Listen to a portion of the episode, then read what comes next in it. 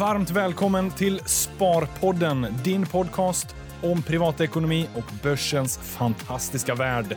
Varje onsdag ett nytt avsnitt. Häng med, för nu kör vi igång. Då säger jag hjärtligt välkomna till Sparpodden. Eh, ny vecka, nytt avsnitt. Denna gång på distans gästas jag av två fantastiska herrar.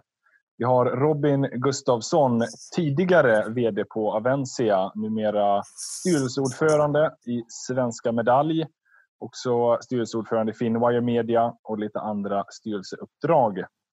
Och sen har jag även med mig Olle Kvarnström som eh, drog igång och driver Finwire Media, men inte operativt som VD längre utan VD på Svensk Medalj AB. De här, eh, ni, ni båda, jag börjar med där, välkomna. Tack så mycket. Eh, jättekul att ni kunde ta er tiden och snacka lite med mig i såna här lite speciella börstider. Och jag tänker att det är det som kan vara fokuset för samtalet. Dels då uh, ni båda har och investerar mycket på börsen. Jag är lite nyfiken på att höra hur ni förhåller er till det här men också framförallt i era verksamheter onoterat i den reala ekonomin inte den här finansbubblan som börsen är utan eh, att höra lite hur faktiskt det ser ut ute i verkligheten. Det här corona, hur påverkar det de företagen som ni driver? Om vi börjar med där, vad, vad, vad känner ni? Vad är tankarna efter eh, de här veckorna vi har bakom oss? Ja, vart ska man, eh, vart ska man Olle, börja? Liksom? Det, tog, det tog väl oss alla på sängen. Ja, du hade inte en aning om i början av året att det skulle komma en coronakrasch? Nej, nej, nej. Alltså vi, om man tittar på, tittar på båda bolagen, på Svenska Medalj och Finware Media, liksom, så avslutade vi båda förra åren väldigt starkt liksom, och gick in jäkligt positivt i 2020 med nya satsningar, nya produkter, nya kunder. Allt var liksom eh, guld och gröna skogar. Nu jäklar ska vi satsa vidare. Och så får man det här liksom mitt i ansiktet, det första som händer. Det var inte riktigt det man tänkte sig.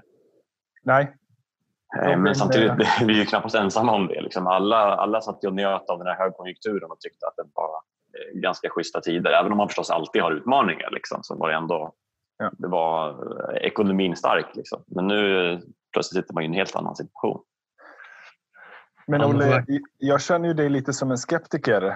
Du var inte orolig initialt utan du bara drogs med i den här euforin. Ja, nej, men det vill jag väl ändå påstå. Liksom, att så på något sätt så, så alla har ju svalt de här konstiga argumenten som there is no alternative och fear of missing out och jadda jadda. Liksom att alla pengar har velat in till börsen och drivit upp, risk, risk, eh, drivit upp risken i riskpremierna. Eh, alla vill ju till börsen och det är svårt att blunda för det. Liksom. Och när det då, även om värderingarna börjar komma upp så mår liksom världen, mådde i alla fall, ganska bra. Så att det är svårt att vara negativ med någon form av eh, vettig inställning. Men det är lätt att vara negativ och låta intellektuell men det känns inte så rimligt liksom, när allting faktiskt ser ganska bra ut. Eller så, som det såg i alla fall ganska bra ut där och då. då. Ja. Robin, så, vad är din så, så, eh, reflektion av de här senaste veckorna? Jag kan säga att det är den 24 mars som vi spelar in det. Just det, det kan man värt att säga. Ja, mycket kan hända. Det, är ju, det har ju varit ett antal vågor här kan man säga, tycker jag, där man, där man först eh, upptäckte att, att Kina började få problem att leverera och exportera. Det tror jag Olle kan kommentera mer om. Och sen hur, det, hur det börjar, politikerna börjar agera här i väst och då börjar helt plötsligt västkonsumenter förändra sitt eh, köpbeteende. Och eh, nu är vi väl i den vågen att, att eh, konsumentbeteendet förändras och att de som sitter väldigt nära konsumenterna får ta mycket stryk. Restauranger, tjänstnäringar, och så vidare. Men självklart börjar de som levererar till dessa business to business-företagen eh, börjar naturligtvis märka av detta och det, det kommer vrida sig en, en ring till ut i vattnet av detta. Och då, eh, och då kommer ju arbetstillfällena att bli hotade på ett, en, en, en mycket större omsättning, eller omfattning. Och det tror jag kommer att bli nästa stora våg i detta. Så att eh, Först en liten grann av en, av en eh, utbudsminskning genom att Kina bromsade upp. Sen en efterfrågansminskning när konsumenterna drar, till, drar sig tillbaka lite. Och sen en enorm efterfrågansminskning tror jag när business-to-business-företagen och, och, anställningarna börjar bli i fara. Eh, och då, eh, så jag tror vi, vi, vi är på andra toppen där. Jag tror den tredje toppen kan vara lite jobbigare om jag ska eh, spekulera lite framåt. Ja. Och Det är precis den jag skulle vilja ställa frågan till er hur ni agerar i ett sånt här läge. Ni är båda operativa i bolag. Ni har anställda, ni har verksamheter. Hur, hur, påverkas ni initialt av det här efterfråganstappet? Slår det direkt mot er eller slår det bara marginellt än så länge? Och hur planerar ni för framtiden i ett sånt här läge? Går det att planera för framtiden? Vi kan väl ta ett bolag i taget, det är nästan lättast. För att det funkar lite olika i de olika verksamheterna. Då. Så tittar vi på Finware Media först och främst så har vi ju initialt egentligen sett en ganska positiv effekt, vilket är lite konstigt. Men vi gör ju väldigt mycket liksom digital kommunikation och även om många av våra kapitalmarknadsevent blivit inställda Eh, vi gör ju liksom event åt eh, corporate finance-firmor och banker och så vidare. Och där blir många event inställda för att man inte får samla så mycket människor eller man inte vill om man ens får. Ehm, så blir inställda. Men till stor del vill de här bolagen ändå genomföra sin kommunikation ändå digitalt och vill inte ha folk på plats. Eh, så att den här typen av liksom livesändningar och inspelade intervjuer och sånt blir ju ännu viktigare eftersom att det är så mycket svårare att träffa investerare rent fysiskt. Så där har vi sett liksom tappat viss business men fått mycket mer annan business på grund av att just efterfrågan har liksom förskjutits från eh, fysiska saker till digitala saker. Ja. Så tittar man på liksom digital investerarkommunikation just nu så är det typ starkare än, starkare än någonsin skulle jag säga. Det är de här stora eventen som man får problem med. Eh, där man får tänka om lite grann. Och det kan vara svårt att få dit bolagen. Även om bolagen vill kommunicera så kanske de befinner sig långt runt om i Sverige och inte kan resa eh, till Stockholm där eventen är för att spela in. Så de problemen har man ju. Vad, är din spontana liksom... känsla? Ställs de in eller skjuts de på till hösten? Det jag fiskar lite efter är, tror du att vi kan få se en ganska kraftig efterfrågan på den typen av aktiviteter till hösten? Eller ställer man in dem? Eh, jag skulle säga liksom att de flesta sådana här event är ju liksom kalenderplanerade. Det finns några stycken på våren och några stycken på hösten och så vidare. Vi har svårt att se att de som ställs in nu på våren kommer liksom kunna genomföras i höst för då ligger andra saker planerade. Jag tror liksom inte att det kommer inte bli dubbelt så mycket event i höst. Det kommer bara bli att de som eventen som är i höst kommer bli mycket viktigare för bolagen att faktiskt vara med på och synas på för att ja. det, det, blir mycket färre kapitalmarknadsaktiviteter annars. Eh, så det är liksom, många bolagen tänker ju att istället för att gå på de här stora eventen så måste man försöka ta tag i sin kommunikation själva lite grann och ta lite mer ansvar. Eh, annars är det ganska tacksamt att man signar upp sig på tre, fyra externa event med andra partners så har man sitt år klart. Liksom. Men nu när de blir inställda måste man snarare försöka köra lite mer själv och faktiskt sätta upp egna egna livepresentationer och, och blivit bättre med sin egen kommunikation. Då. Men man har inte lika mycket hjälp. Eh, ja, och jag förstår det med. För det jag tror att många nu hoppas lite på i, i den här initiala fasen vi befinner oss i är att restaurang, hotell, flyg, de tar väldigt mycket stryk just nu för ingen kan gå på, man kan inte bo på hotell, man kan inte flyga, man kan inte genomföra konferenser. Man kan inte äta ute i lika stor utsträckning. Men kommer man äta i kapp kommer man ha konferenser i kapp alla de man missar. Jag befarar ju också att det kommer inte vara så utan du kommer kanske återgå till ett normalläge men det kommer att vara så att många slår över till mer digitalt. Det man inte köpte här fysiskt kommer man nog inte köpa ikapp fysiskt sen. Utan mm. alltså, tittar vi på liksom restaurangbranschen som du var och nosa på, liksom, det är svårt att äta ikapp. Det kommer ju inte dubbla fredagar varje vecka bara för att man har förlorat dem under våren. Liksom. Och man kan fortfarande inte äta sig liksom mer än mätt. Så det, det, funkar liksom inte. Och jag tror ju att väldigt mycket av världen faktiskt funkar så. Att den konsumtionen du skulle haft under, under säg Q2 då, eller slutet av Q1, Q2 den kommer liksom inte igen. Utan det fönstret har liksom stängt och kastat papperskorgen har försvunnit. Utan det, att bäst tror jag vi kan få någon form av återgång till normalläget i höst. Men att vi skulle liksom ta igen förlusten, det tycker jag i alla fall känns jävligt långsökt. Ja. Eh, men jag, jag, vet inte, Robin du får gärna ge din åsikt. Jag sitter ju, ja, precis, jag sitter ju i lite olika styrelser och eh, inblick i lite olika branscher. Jag tror förra veckan så såg jag fyra eller fem branschmässor av olika slag som, som, som väldigt optimistiskt då skulle flyttas till i höst. Till, jag tror alla skulle till den 17 september man börjar inse att det kommer att vara väldigt crowded med, med mässor och events i september om, om de här planerna överhuvudtaget håller. Det är klart de kan skjutas igen. Eh, för man har i desperation flyttat väldigt mycket eh, aktivitet till hösten. Men som Olle är inne på, jag tror det kommer bli väldigt trångt. Jag tror det blir väldigt svårt att få deltagare på alla de här eventen. För någon, någon gång ska ju allt det här hemarbetet ska kompenseras med, med, med eh, andra arbetsuppgifter som har tvingats, tvingats skjutas upp nu från våren till hösten. Så jag, jag tror det jag tror det blir väldigt svårt att konsumera ikapp. Eh, klart det kan bli en topp och att eh, det kan bli lite extra mycket events men att det skulle kunna få lika mycket deltagare och lika mycket engagemang som det hade fått om det hade utförts nu, det har jag väldigt svårt att se. Ja. Absolut, men också liksom, jag tror det är jäkligt viktigt att de här mässorna och eventen faktiskt kommer igång fort. För jag tror inte folk ute i världen riktigt fattar hur viktiga de är för business to business-marknaden. För det är verkligen där man träffar kunder, det är verkligen där man sätter affärer, det är verkligen där liksom dialogerna förs. Det är inte bara one-on-one, -on -one, utan de branschmässorna är de är på riktigt. Liksom. Det är inte bara hokus pokus och fjant utan det händer faktiskt saker där. Och om inte de kommer igång så kommer det vara svårare för men de business kommer... business-företagen att göra affärer och knyta nya kontakter. Ja, jag, jag, måste nog ärligt säga att jag har faktiskt inte riktigt förstått vidden av det där. Men, men givet den informationen att eh, mycket av business to business-affärerna sköts fysiskt och de kommer ju inte komma igång, åtminstone inte under våren. Ser vi mm. någon form av möjlighet att business to business-affärer kan återhämta sig? Kan de gå över digitalt eller är det nästan oundvikligt eh, det tappet vi kommer att se? Det var väl lite det Robby var inne på med den där ja. tredje vågen där. Ja. ja. Jag tror vi kommer få se eh, det här konsumenternas nervositet skjuts ju in i styrelserummen på något sätt. Man blir ju ängslig för att eh, ja, vad händer med vår efterfrågan framåt? Och det är ingen som vill bli sittande på händerna. Alla vill ju vara aktiva och, och förutseende och vill ju navigera i detta. Så eh, det finns ju många bolag som även om man inte ser någon akut efterfrågandeminskning just nu så börjar man ju hålla i sina investeringar och det leder ju, leder ju till rippeleffekter ner i nästa led. Så jag tror att vi, branscher man ser som ganska säkra idag eh, kommer att få, få sig en törn, även de, i nästa led istället. Eh, går detta och Finns det en möjlighet att vi kanske inte behöver se så här illa scenarion eller sitter redan styrelserna och planerar för worst case? Banta ner kostnadskostymen?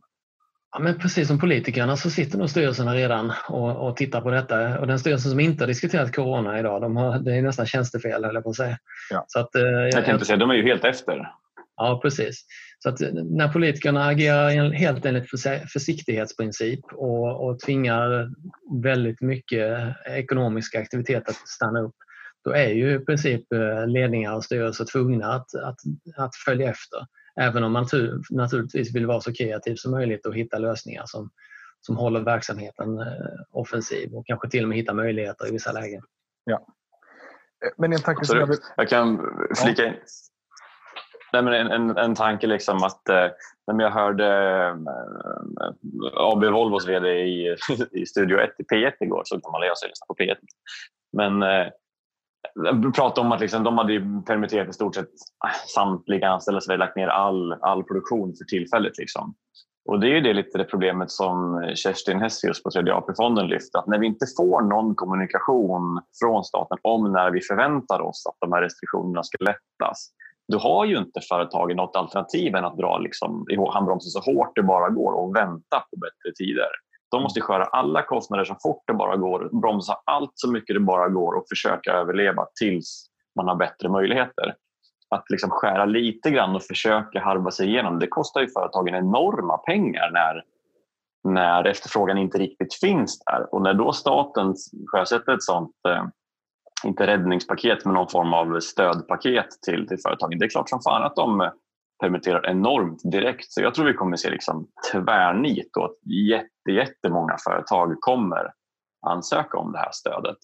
Eh, just på grund av att ingen har någon känsla över när det kan tänkas bli bättre. Vi får liksom ingen indikation på vilka prognoser man arbetar efter. Det är liksom, från och med nu är det tvärnit tills vidare. Det är ganska svårt att förhålla sig till den tidsramen. Jag, jag delar ju den uppfattningen helt. Och en tanke som jag skulle vilja bolla med er är bolagen nu som inte befinner sig i epicentret, som inte är hotell, flyg eller restaurangnäringen utan alla där runt omkring. De sitter ju nu och funderar på vad kan det här få för konsekvenser. De gör lite prognoser, worst case, rimligt scenario, eventuellt best case. Och sen så får vi de här nya permitteringsreglerna. Eh, staten går in och vill underlätta för både arbetsgivare och arbetstagare. Hur tror ni att bolagen resonerar mellan att permittera och varsla i sådana här lägen? Bolag som inte befinner sig i epicentret. Som inte ser kanske det här jätteenorma efterfråganstappet nu men befarar att det kanske kommer i april, maj, juni. Jag har en viss känsla av att kanske många väljer att ta det säkra för det osäkra. Varsla lite idag, eventuellt återanställa om det nu blir så att det blir inte så dåliga tider som vi anade. Vad är era tankar där? Där, där har inte jag riktigt så bra insyn i. i det, det, är väl, eh, jag har ju perspektiv på Svenska medaljer och sen lite tjänsteföretag och, av olika slag. Permitteringar kommer man nog få se en del tror jag. Ja. Eh, för att vara lite proaktiv och för att anpassa sin, sin produktionskapacitet jämfört med vad efterfrågan är. Varsel och lite större uppsägningar och så vidare, det, har inte, det är inget jag har koll på egentligen. Eh, ska jag, säga. jag vet inte hur Volvo tänker till exempel. Eh, alltså, av, de, av de bolagen jag varit i kontakt med så har det inte varit aktuellt med några varsel just nu eftersom att ingen vet hur den långsiktiga efterfrågan faktiskt har påverkats. Utan alla ser ju här liksom så här, just nu befinner vi oss i en tvärnit, man tror den är tillfällig och därför så är deltidspermittering eller korttidsarbete här, är ju den bästa, det bästa valet just nu eftersom att det handlar ju bara om att hantera osäkerheten, inte om att skära kostnadskostymen fullständigt. Det handlar bara om att liksom dämpa problematiken tills liksom molnen skingrar sig lite grann. Mm. Och, jag tror också, om man, jag har inte hört liksom speciellt mycket om att om man tror att man ska kunna starta upp igen, så, så, och vilket ju de allra flesta sitter och hoppas på, så är deltidspermittering en helt annan sak. Då har man ju en personal och en, en situation där alla är med på båten och alla förstår lite grann vad, vad som pågår. Varsel och så vidare då, då, med uppsägningar på riktigt, då, då har man ju en annan situation. Då är det mycket svårare sen att komma igång igen. Du har en, då blir det automatiskt en omorganisation och, och den typen av åtgärder och uppgifter. Deltidspermittering kan man ju alltid Absolut. Det är en väldig skillnad. Rent liksom kommunikativt, kommunikativt, internpolitiskt och så vidare så är det ju jäkligt negativt för bolag att liksom gå ut och säga att nu varslar vi. Det betyder på något sätt att de ser krisen. Liksom. Men går man ut och säger att vi, vi korttidspermitterar mängder av anställda för att liksom möta tillfälliga svårigheter, det sänder ju en helt annan signal tycker jag. Både till anställda och till, till ägare och så vidare. Ja. ja det, det är en enklare väg. Vi, vi, måste alla enas om att det är vi måste alla enas om att det här är förhoppningsvis tillfälligt och vi måste försöka, försöka få det till att vara tillfälligt. Annars så sitter vi fort i skiten ifall alla bestämmer sig för att varsla. Då, då är det svårt att dra igång ekonomin sen. Då tar det liksom flera år att komma ikapp. Ja, och det är den jag är lite orolig för. Men det, men det låter ju i alla fall som att de här permitteringsvillkoren då har varit till otroligt mycket hjälp för bolagen att man faktiskt väljer att gå den där temporära vägen och inte den permanenta. För det är mm. då vi får de där långa bollarna som är väldigt negativa. Ja precis, och den här deltidspermitteringen om man tittar på hur det påverkar eh, de anställda och deras konsumtion sen i nästa läge så, så tror jag en deltidspermittering är inte någonting som, det är klart man håller inne på lite resor återigen för de här hotell och flygstryk men det hade man ju kanske gjort ändå och sen så konsumerar man lite mindre men det är inte så att man tvärnitar konsumtionen. Däremot börjar det bli varsel och, och den typen av åtgärder så, så kommer folk inte se ljuset i tunneln överhuvudtaget och då går ju konsumtionen ner väldigt kraftigt och då får man ännu mer spiraleffekt. Mm. Ja. Men, men det är ju inte ansökningar för allt det här är ju inte öppet så vi vet ju fortfarande liksom inte hur många företag som faktiskt kommer utnyttja sig av det här. Men min känsla är ju att alla företag jag pratar med tittar på möjligheten att använda det här på något sätt.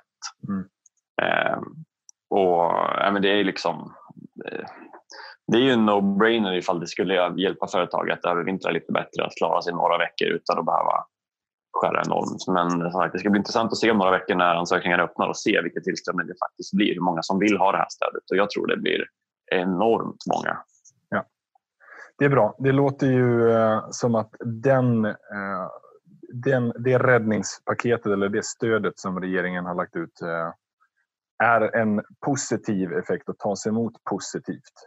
Sen är det ju som sagt, vad är det första april eller vad var det, 7 april som man får börja ansöka? Det ja, var något sånt 67 jag kommer ihåg. Ja, mm. någonstans i början av april. Så det är fortfarande lite osäkert. Så det är ju säkert många bolag som behöver resonera lite fram och tillbaka. Man kanske hade ett bra 2019 men insåg att konjunkturen började se lite sämre ut. Man kanske ville anpassa kostnadskostymen något, men gjorde aldrig det. För att det gick så pass bra. Då kanske man ändå tar tillfället. Jag vet inte, jag spekulerar lite nu, men bara för att få en känsla för vad är den eventuella ytterligare nedsidan. För det, min, min spontana känsla där vi befinner oss just nu är ju att den här totala paniken, den initiala eh, paniken, den har börjat lägga sig. Utan nu börjar man fundera på okay, hur kommer bolagen må? Hur, kom, hur många konkurser kommer vi se? Hur många arbetslösa kommer vi se? Mm. Ja. Det, det, det, som blir intressant är ju, det är ju hur snart man kan börja få någon slags vettiga prognoser kring sjukdomsutvecklingen och sjukdomsspridningen. För det, är, det är först när den delen blir, när, börjar, när man kan få någon slags prognoser där som politikerna kommer att våga agera tidsbestämt.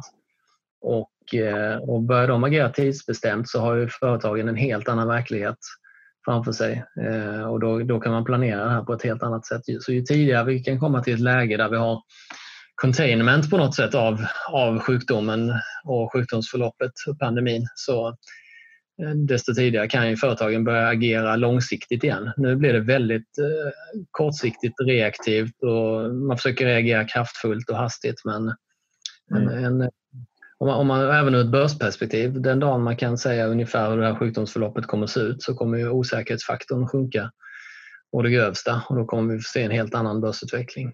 Det är min ja. spekulation framåt på den optimistiska sidan. Men, men jag tänker att eh, corona nästan är förbi ur ett börsperspektiv. Eh, det är klart att den påverkar ju börsen jättemycket. Får vi se eskalerande tillväxt i antalet fall och avlidna, ja, då kommer det vara eh, ännu jobbigare.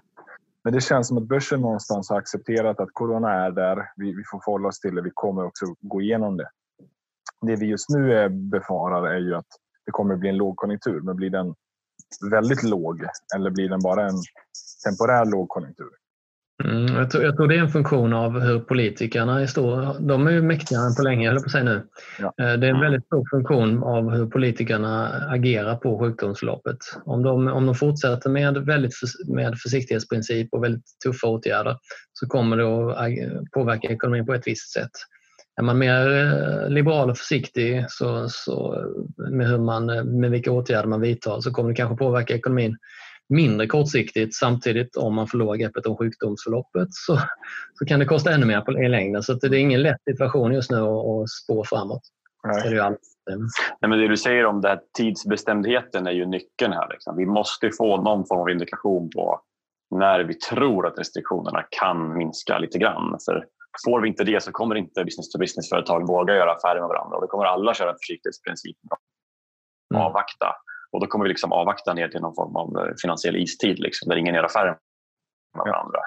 Och liksom den passiviteten inte vi behöver just nu. Men det viktiga är ju där som du säger Robin, att tidsbestämmelsen i, i kommunikationen från politikerna. De måste sätta lite datum på när tror vi någonting. Och jag förstår att det, jättesvårt. Och de drar ju de här siffrorna ur enda lykten som alla andra. Liksom. Men vi måste ändå få någon form av känsla för vilka prognoser de, de ser som mest sannolika just nu. För om de inte kommunicerar kommer alla företagen utgå ifrån att det kommer pågå länge och det är det sämsta för ekonomin skulle jag säga.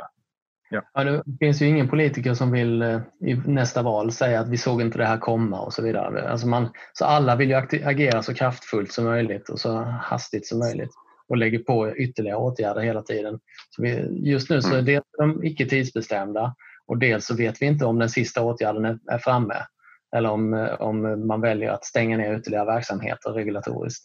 Så att, eh, jag tror det väl är, de osäkerhetsfaktorerna måste på något sätt eh, containers eller eh, ja. ramas in för att det här ska kunna vända till något positivt och investeringsviljan ska komma tillbaka. Det, det låter som att det är det absolut viktigaste nu för företagen. Hur gör ni som investerare då? Hur, hur, hur, tänker ni i ett sånt här läge? Tar man viktiga, eh, gör man investeringar nu? Eh, hur liksom, eller är man superpassiv och tror ni att många andra agerar liknande och bara inväntar och ser vad, vad kan det bli av det här? Det är mycket som stannar upp, inte bara vardagen för privatpersoner utan jag tänker mig att många affärstransaktioner också stannar upp. Mm. Jag tror många företag har ju en, en livslängd som, som överstiger corona om man säger så. Det finns, det finns mycket bolag där ute som kommer ha ett värde som har ett värde idag och som kommer ha ett stort värde framöver. Så jag tror att många bolag ska man nog eh, fortsätta äga eller öka sitt ägande i. Andra bolag ska man kanske vara lite försiktig med. Det. Jag tror bolag som är i behov av kontinuerliga kapitaltillskott nu den här framtiden kommer att ha det tufft. Alltså det, det kommer inte finnas jättemycket pengar att hämta eh, och riskviljan kommer att vara väldigt, väldigt låg.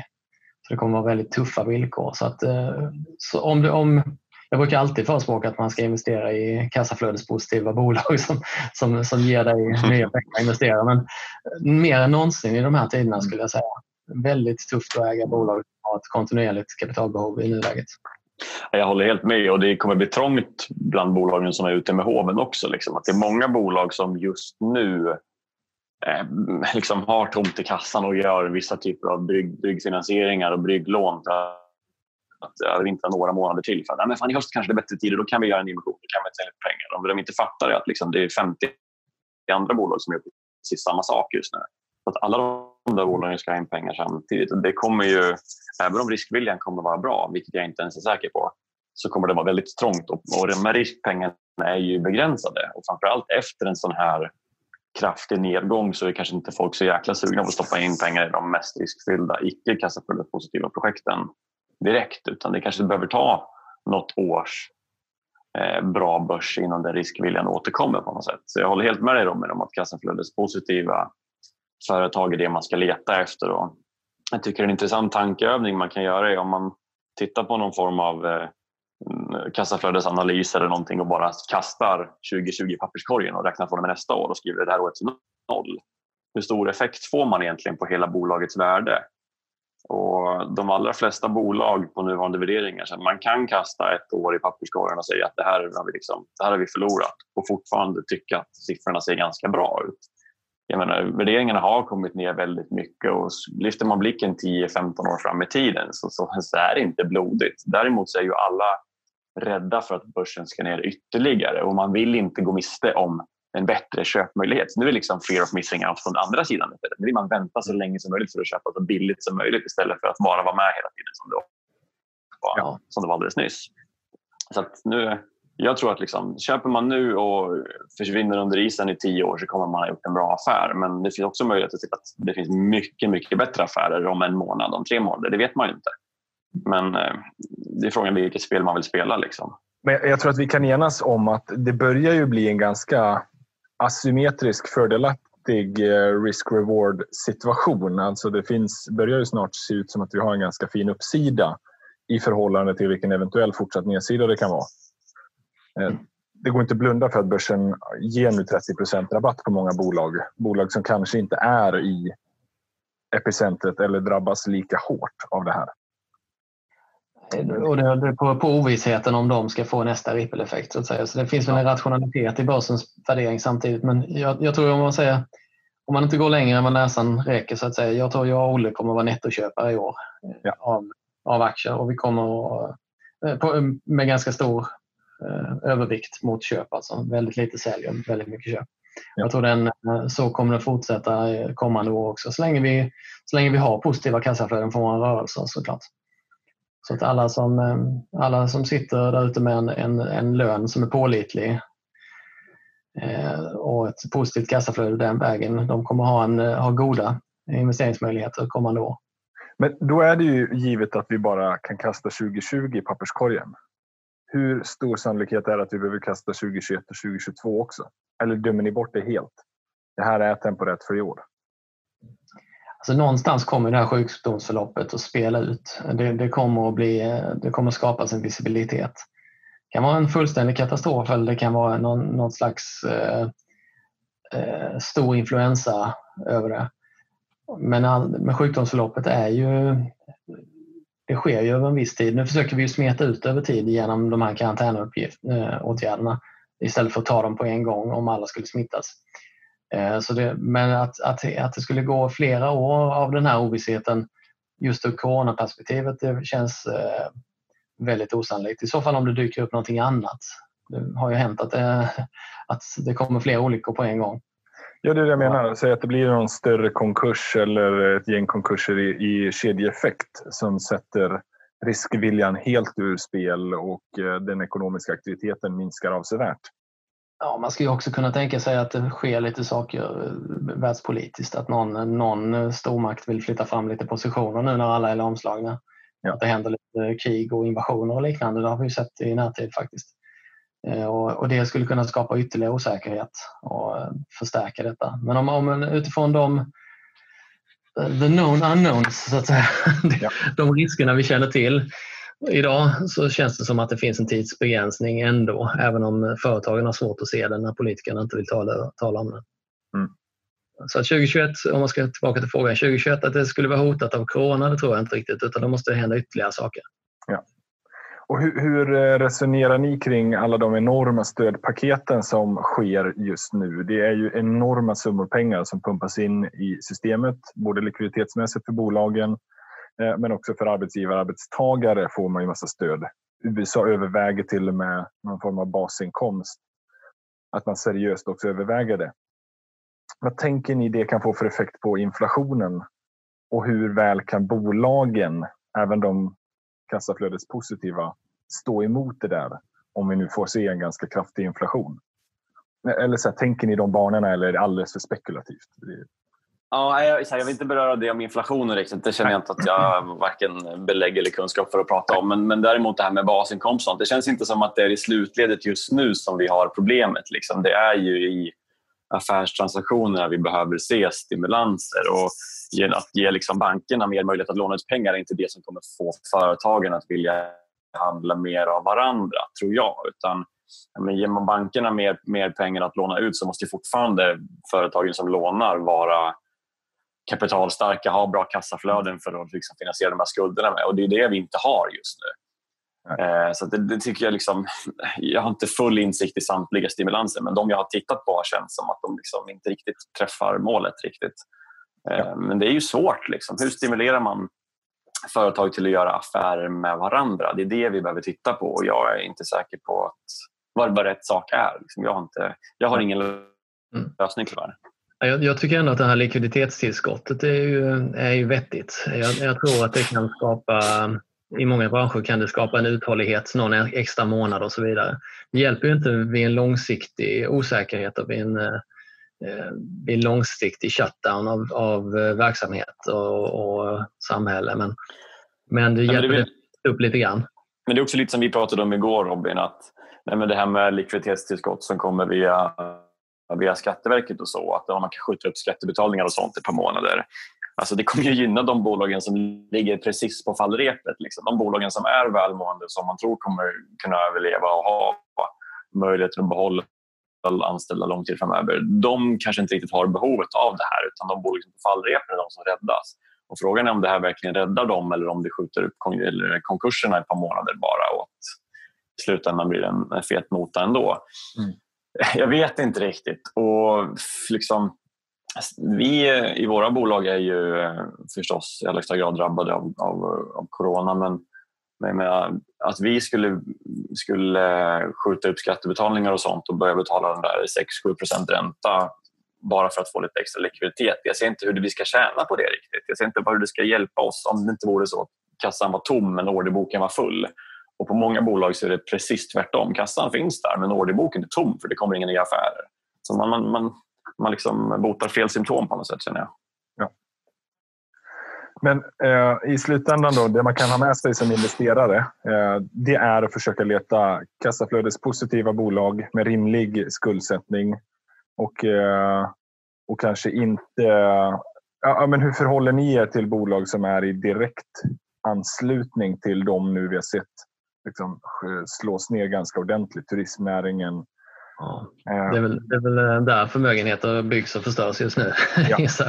Om man, hittar man rätt mm. där så kan man säkert göra sig ett klipp och hittar man fel så ja, då går det åt andra hållet. Utan jag, jag tror man ska Ska man ge sig in i de näringarna och spekulera där, då får man ha väldigt bra tanke, bra timing och lite tur om man ska lyckas. Jag tror inte det är någonting för gemene man, utan det är nog för proffsen inom de branscherna som kommer lyckas där. Men jag, jag, brukar säga att man ska titta på att antingen ha opera, operationell eller finansiell hävstång i sina innehav. Och tittar man på de här riktigt problematiska bolagen just nu, typ Pandox som äger liksom hotellfastigheter, de har ju både operationell och finansiell hävstång. Men du har liksom alla riskfaktorer eh, antingen mot dig eller med dig. Så det kommer ju gå antingen fantastiskt eller katastrof. Så jag menar, det, är inte riktigt, det är inte riktigt så jag vill, jag vill spela aktiemarknaden. Jag vill snarare känna mig lite tryggare och räkna hem det lite mer. Och Det är klart att man kan göra väl avvägda bett och, och lyckas sådana affärer också men det känns inte som att det är det jag ska pyssla med riktigt. Right. Um, jag är nog mer på, mer på stabilare liksom, verksamheter med, med kassaflöden som inte är särskilt påverkade av det här eller påverkade i mindre utsträckning eller påverkade under en kort tid jag tror att det där är ett jättesunt eh, förhållningssätt och, och väl värt att påminna sig om och ta med sig i, i sådana här tider. Eh, det kan finnas en otrolig uppsida i många av de här verkligen drabbade bolagen som överlever. Men det kommer att vara väldigt, svårt att navigera. Absolut, men det här är också någonting jag tänker absolut mest på just nu.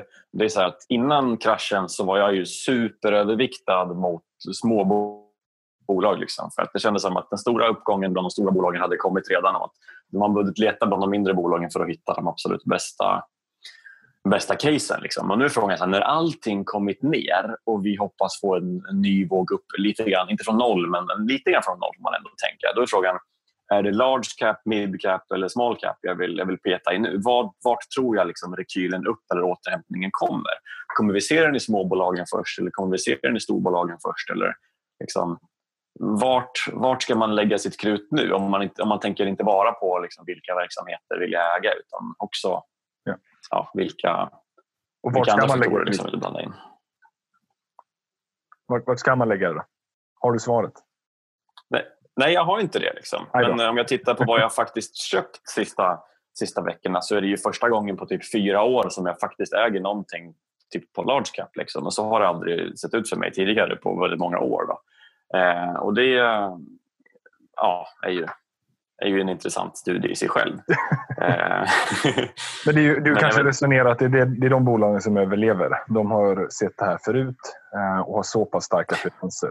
Ja, men på något sätt liksom, jag tycker inte om att prata så mycket om enskilda bolag, men ett, ett case vi har faktiskt pratat om nyligen som är enormt stort och likvitt är ju Sampo. Liksom. När man kan titta på ett sånt stort och fint försäkringsbolag till strax under 10% i direktavkastning och som jobbar väldigt mycket med återförsäkring som, som ser ut att må väldigt bra. Liksom. När du kan hitta den typen av fina, jättestabila bolag med superfina ägare till de prislapparna. Så här, varför ska du ut på riskskalan? För det finns väl ingen anledning. Liksom. Mm.